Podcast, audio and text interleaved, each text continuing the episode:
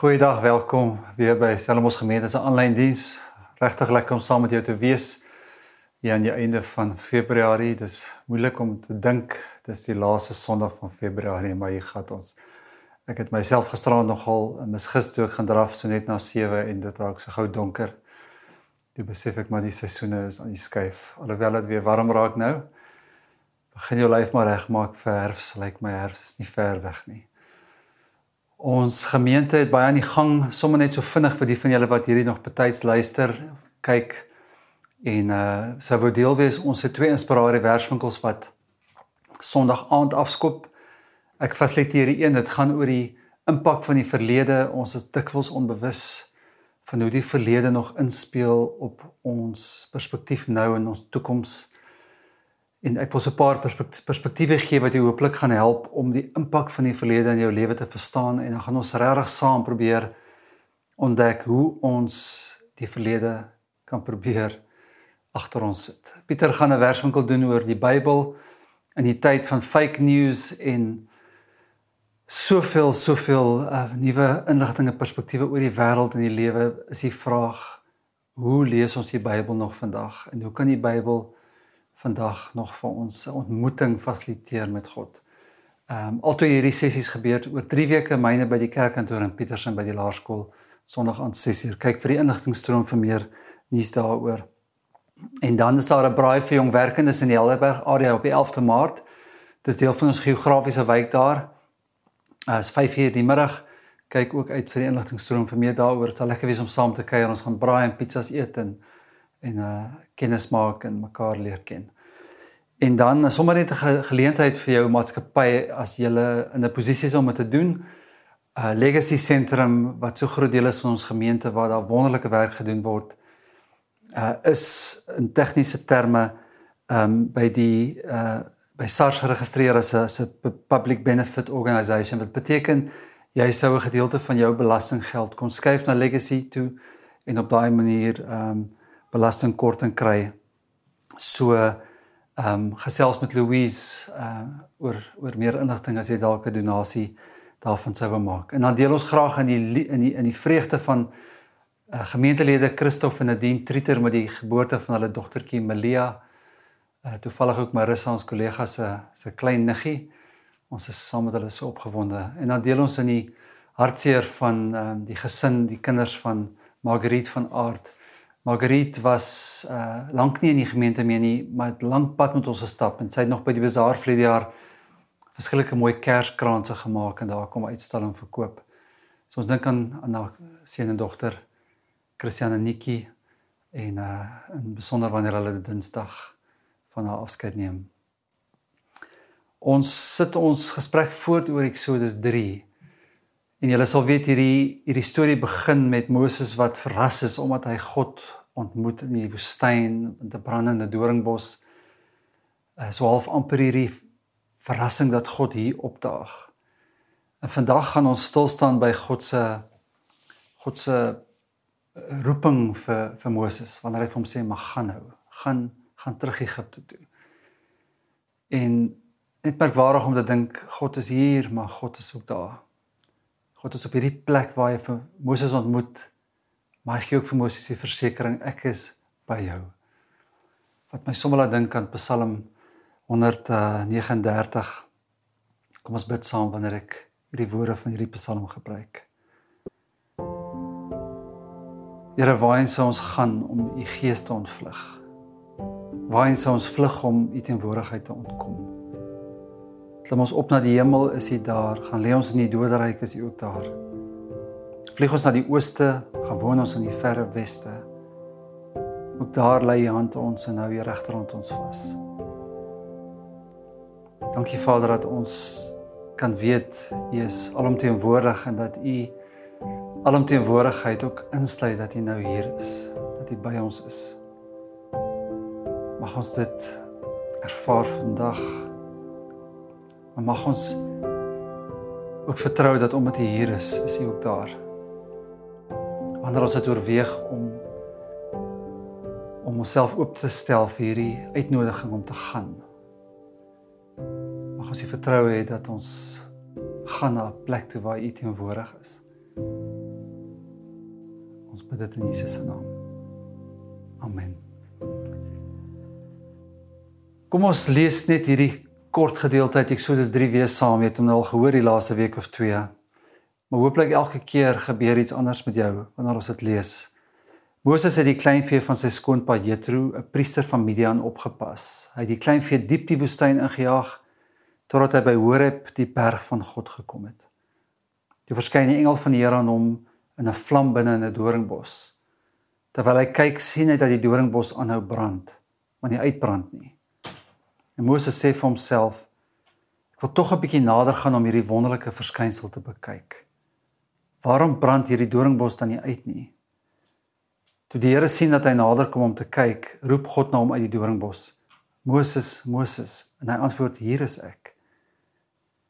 Die Here sê toe vir hom: Moenie nog nader kom nie. Trek uit jou skoene, want die plek waarop jy staan is gewyde grond. Verder sê hy ek is die God van jou voorvaders, die God van Abraham, die God van Isak, die God van Jakob. Toe maak Moses sy gesig toe want hy was bang om na God te kyk. Daarna sê die Here ek het die ellende van my volk in Egipte duidelik gesien en hulle noodkrete oor die slawedrywers gehoor. Ek het hulle lyding ter harte geneem. Daarom het ek afgekom om hulle uit die mag van Egipte te bevry en om hulle daarvandaan te laat trek na 'n goeie en uitgestrekte land, 'n land wat oorloop van melk en honing. Dit is die land van die Kanaaniete en 'n klomp ander stamme. Die noodkrete van Israel het my bereik. En ek het aanskou hoe Egipte hulle verdruk. Daarom stuur ek jou. Daarom stuur ek jou na die Farao toe sodat jy my volk die Israeliete uit Egipte kan bevry. Soos jy waarskynlik die laaste paar weke agtergekom het, het hierdie verhaal 'n uh, regtige klomp vlakke. Ek kan ons elke keer vanuit 'n ander hoek na hierdie verhaal kyk. En sonder twyfel het hierdie verhaal ook die dimensie van roeping. Wanneer God vir Moses sê, "Daarom stuur ek jou." Kan ons in ander woorde maar net sowel sê God sê vir Moses, "Gaan." Dan gaan jy Moses gaan. Terug Egipte toe gaan bevry die volk. En hierdie uitnodiging opdrag kan ons ook verstaan as roeping. En ek weet die woord roeping ehm um, is nie 'n woord waarvan ons baie hou nie. Roeping ons sal weghardloop as ons die woord roeping hoor. As jy van my generasie is dan wanneer jy hierdie woordroeping hoor, dan kry jy 'n prentjie van 'n eisergordyn of jy uh dink aan 'n uh, slegte verblyf in die middel van Afrika of Indië en koue kos en flou tee. Dalk vandag dink jy roeping is die verligting van armoede en sosiale opheffing. Hierdie arme woord roeping het nie eintlik meer 'n kans om ons verbeelding aan te gryp nie. Hy het net te veel bagasie. Maar hooplik kan hierdie woord gaan ons vandag op 'n nuwe manier aangryp en ons 'n 'n nuwe verbeelding gee. En ek hoop dat dat hierdie verhaal ons gaan help om dit reg te kry. Nou hooplik is die woord gaan ook vir ons meer toeganklik want ons het reeds gegaan. Ons het almal al beweeg en het eers uitgekom in die lewe En ons is die hele tyd besig om te gaan van die een na die volgende plek. En ons het hopelik al iets ervaar daarvan dat dat die plek waar ons gegaan het dit vir ons makliker of moeiliker maak om God se teenwoordigheid te ervaar. En ek dink dit sal waardevol wees om eerlik te wees dat die plek waar ons as 'n kultuur, wil ek amper sê, as 'n baie spesifiek Afrikaanse godsdienstige kultuur uitgekom het die plek waarheen ons gegaan het is 'n problematiese plek. Dis 'n plek waar dit partykeer vir ons moeilik is om God se teenwoordigheid te ervaar en moeilik is om verhale soos hierdie en roeping soos hierdie in perspektief te sit. En die skrywer Ellen Roxburgh gebruik 'n mooi metafoor wat my help. Hy praat van die props binne 'n toneelstuk, né? Dit is alles wat op die verhoog staan, die meubels en die plante en die ligte en props. En hy sê hierdie dinge wat op 'n verhoog van 'n toneelstuk staan, die toneel wat jy besig is om te speel, die toneelstuk. Jy is nie bewus van hierdie dinge altyd nie en jy het nie 'n beheer gehad daaroor nie. Maar dit is die leefwêreld waarin jou storie homself afspeel. En hierdie leefwêreld beïnvloed en vorm die storielyn van jou lewe. En ek moet sê die die plek waar ons uitgekom het binne spiritualiteit en geloof het ook props. En is en is nie net geloof nie, dis maar die wêreld waarin ons leef. Ons is op 'n plek waar ons baie individualisties kyk na na ehm um, na die wêreld. En dat waar ons 'n baie individualistiese beskouing het van van community. Ons is op 'n plek van ekonomiese ongelykheid. Ons is 'n plek van politieke verwarring. Ons is op 'n plek van ekologiese rampe. Ons het gewoontes in die wêreld aangeleer wat nie volhoubaar is nie. Ons het 'n onge, ongelyke verdeling van mag en van van ehm um, hulpbronne. Ons is op 'n plek van sosiale verdeeldheid. Daar's 'n klomp maniere om hierdie plek te beskryf.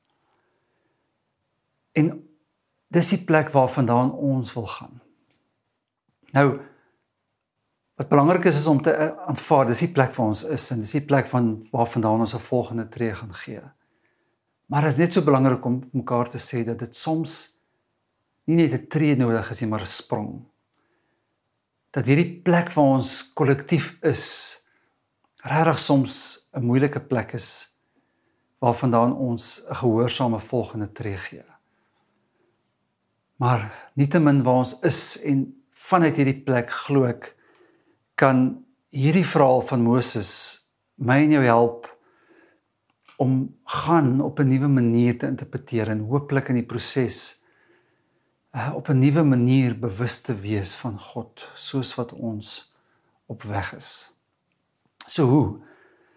Kom ons herinner mekaar net hier aan vereers uit hierdie verhaal van van Moses dat agter hierdie opdrag wat God vir Moses gee om te gaan terug Egipte toe lê 'n veel groter storielyn. Dis die storielyn van God se beweging. Die storie wat begin het met Abraham en Isak en Jakob. Hierdie beweging sluit vir Moses in, maar is veel groter as Moses. En ek is seker of Moses dit op hierdie oomblik snap nie. Ek dink wat vir Moses prominent is in hierdie oomblik is hierdie opdrag en die gewig af van Moses gaan homself gaan homself waarskynlik vir die volgende paar jaar vaskyk in hierdie opdrag om Egipte te bevry. En daarna het hy waarskynlik hierdie beloofde land wat God vir hom skets in sy vizier. En dit kan maklik gebeur dat Moses en ek en jy vergeet dat ons deel is van 'n veel groter storielyn. En daai storielyn is God se beweging en nie myne en joune nie. En dit die eerste redelik voor die hand liggende waarneming uit hierdie verhaal dat roeping behels altyd dat ek en jy deel word van die beweging waarmee God reeds besig is. En ek weet dit klink voor die hand liggend om dit te sê van roeping. Maar daag jouself bietjie uit en oorweeg 'n bietjie of jou storie van roeping en die postuur wat jy inneem en die verantwoordelikheid wat jy dra en die taal wat jy gebruik en hoe dit jou laat voel in terme van jou energie en die druk en die stres en die spanning. Of dit 'n aanduiding daarvan is dat jy besig is met God se beweging. Of dat jy besig is met jou eie ding. Roeping behels dat ek en jy besig is met God se beweging en nie ons eie nie. Tweede waarneming van roeping is dat roeping vra van ons om te beweeg. En baie spesifiek oor ons eie grense. Vir vir Moses klaar met die woestyn, klaar met die skape, klaar met hierdie selfdefinisie van 'n vreemdeling wees in hierdie woestyn na 'n nuwe toneel toe. En weer eens is die implikasies daarvan dat ons dat roeping ons oor 'n grens nooi baie voorhand liggend in die storie van Moses en dit is dalk baie voorhand liggend in die storie van roeping soos wat ons roeping tipies sou definieer. 'n sending of 'n predikant of ander beroepe wat ons makliker assosieer met roeping. Maar wat is die implikasies van van hierdie roeping vir gewone mense? Wat beteken dit om oor 'n grens te gaan?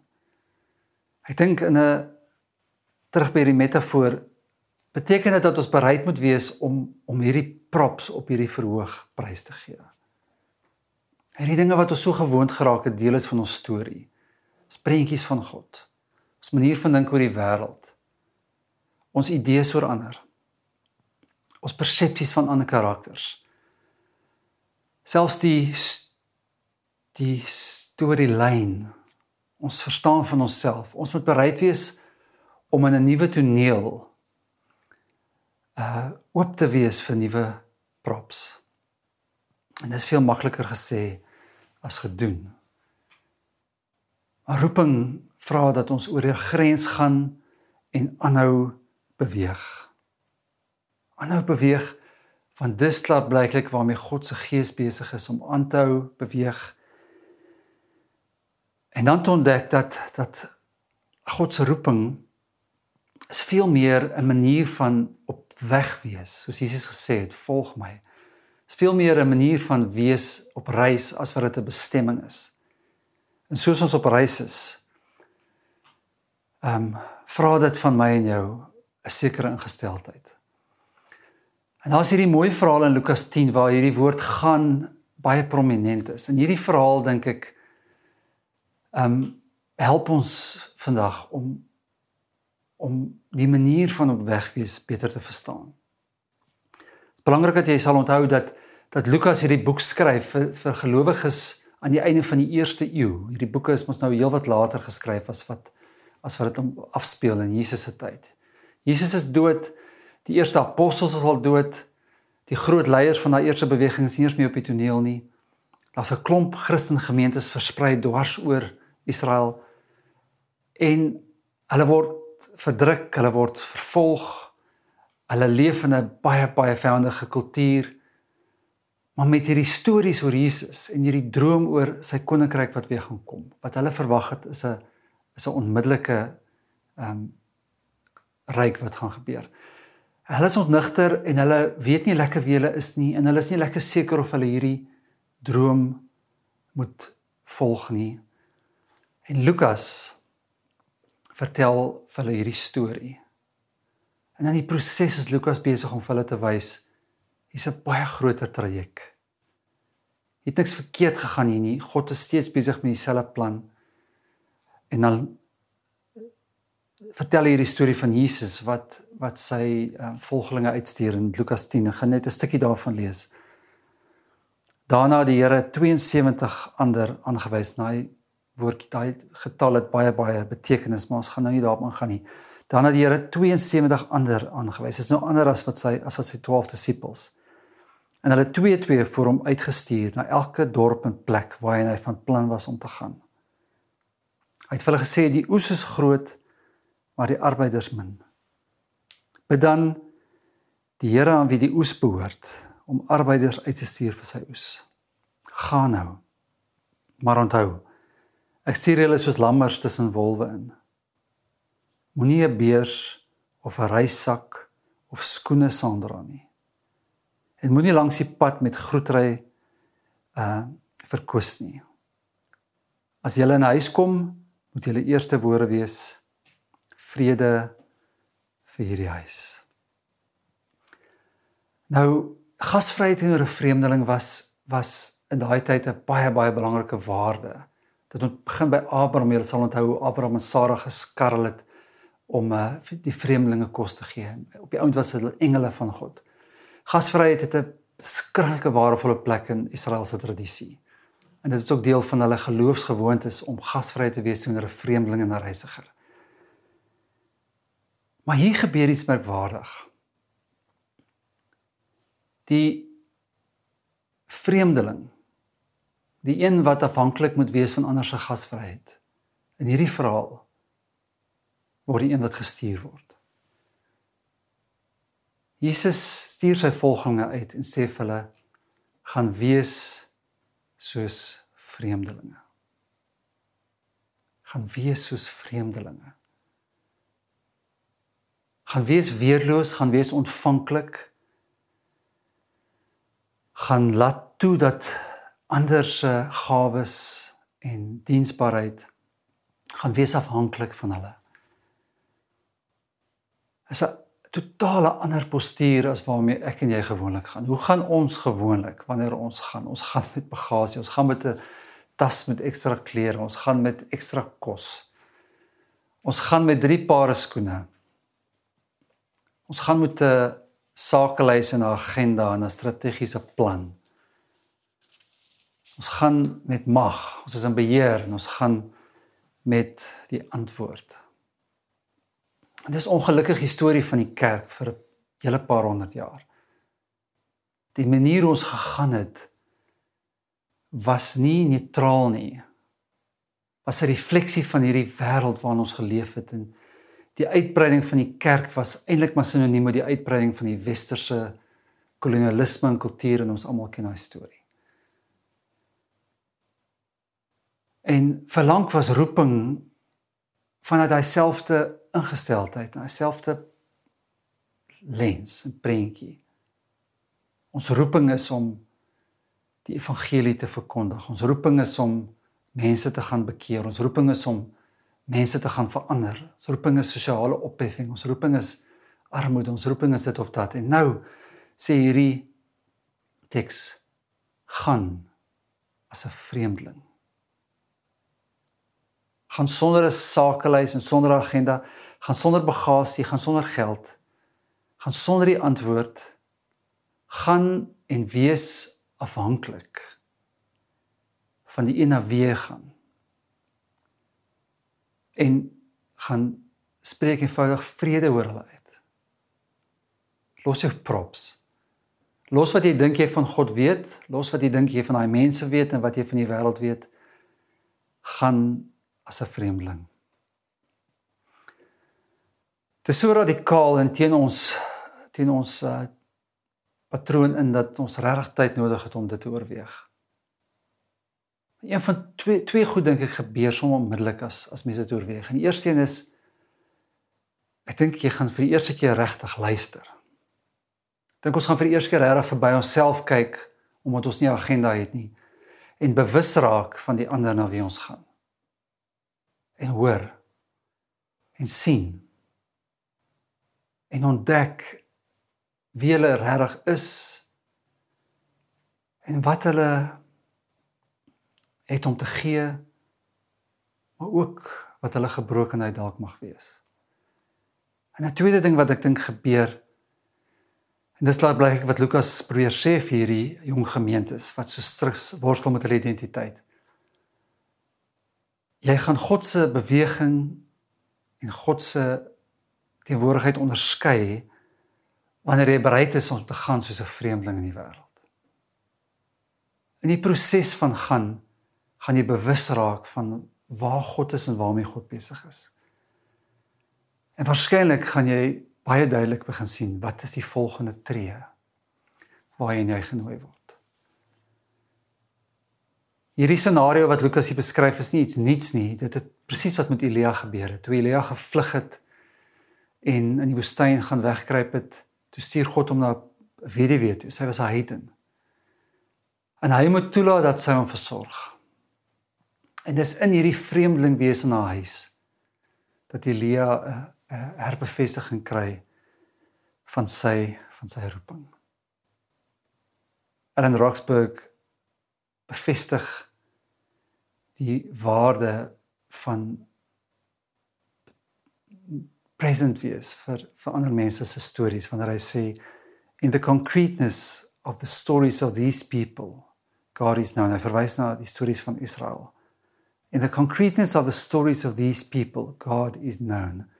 Likewise in Jesus we learn that we can encounter God only by listening in on the specific concrete narratives of ordinary people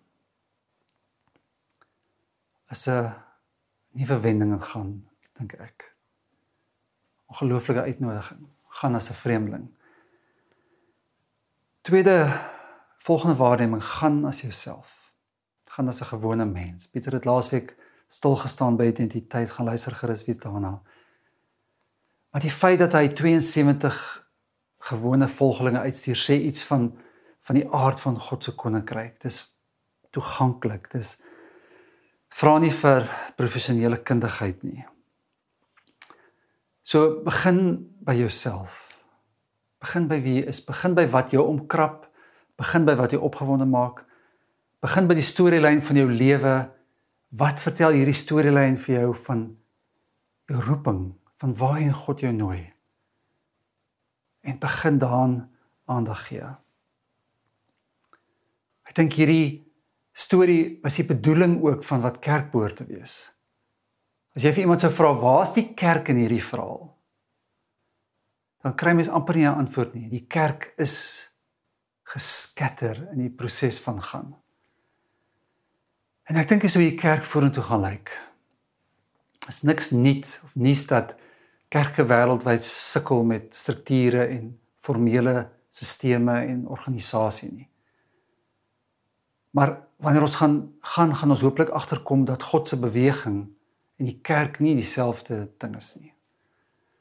En ek dink hier's 'n nuwe kerkbegrip wat nodig is.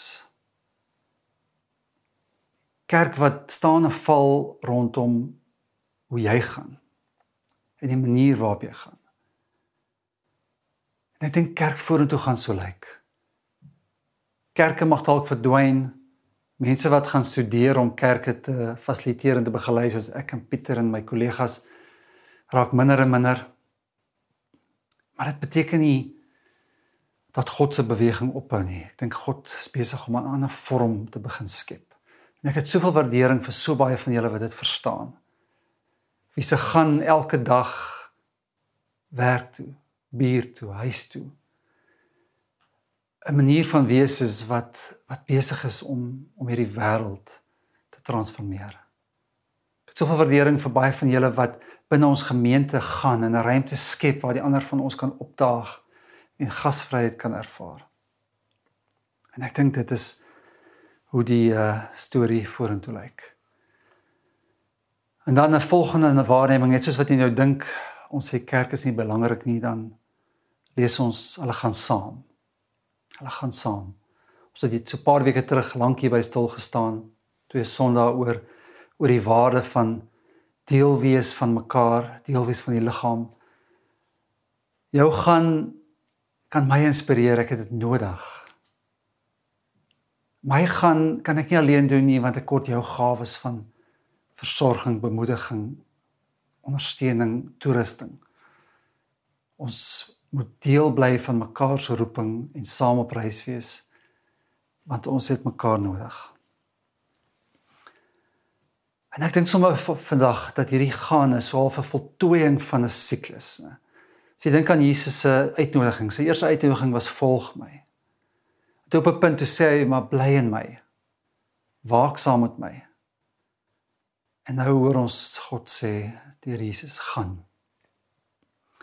En ek dink daai beweging maak vir gesonde spiritualiteit. Om nie te gaan nie beteken jy bly. En om te bly het baie implikasies. Soos water wat stil staan bring nie lewe nie. Dit raak septies. Of soos 'n driewiel sonder een wiel. Stagneer.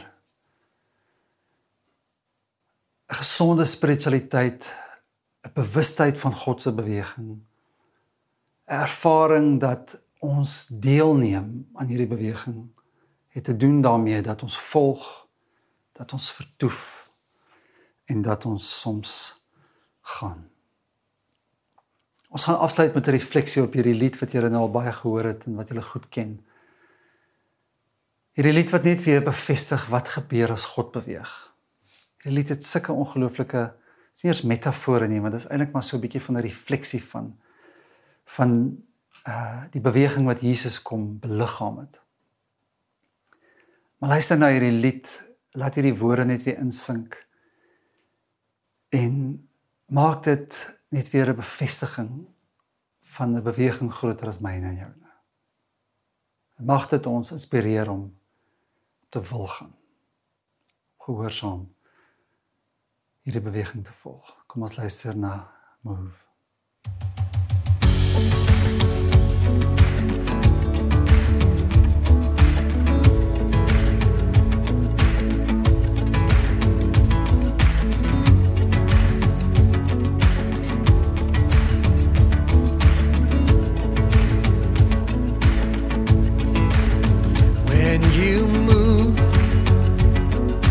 darkness runs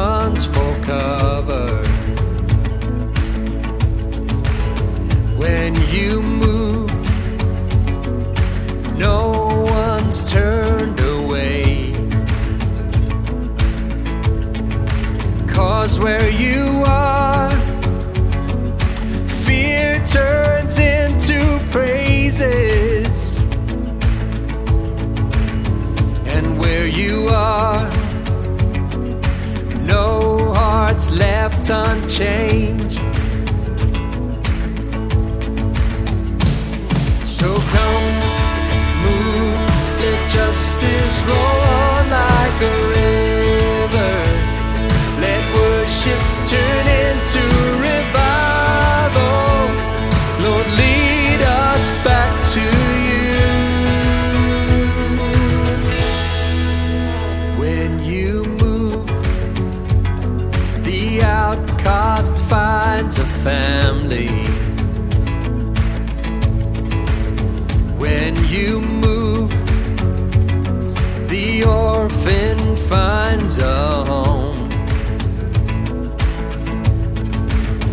Lord, here we are.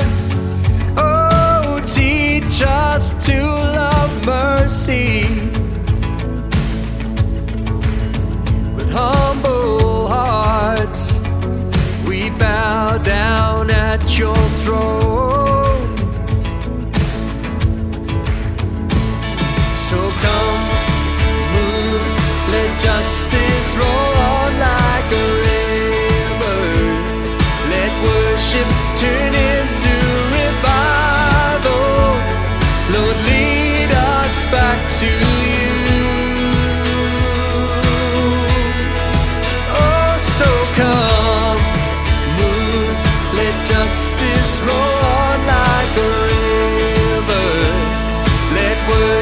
worship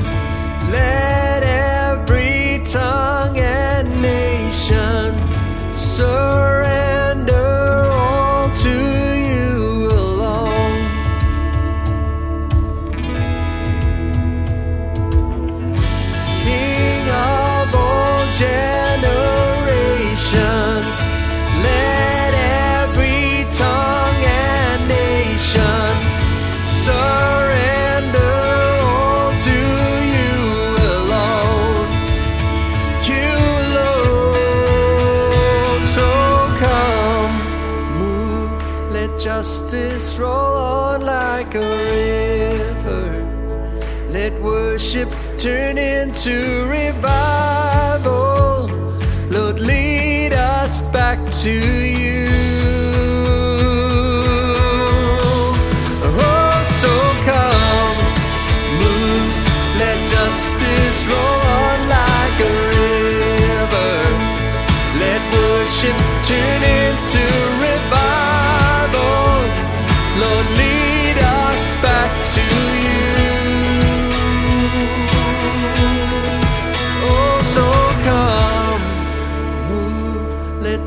justice roll on like a river. Let worship turn into revival. Lord, lead us back to you.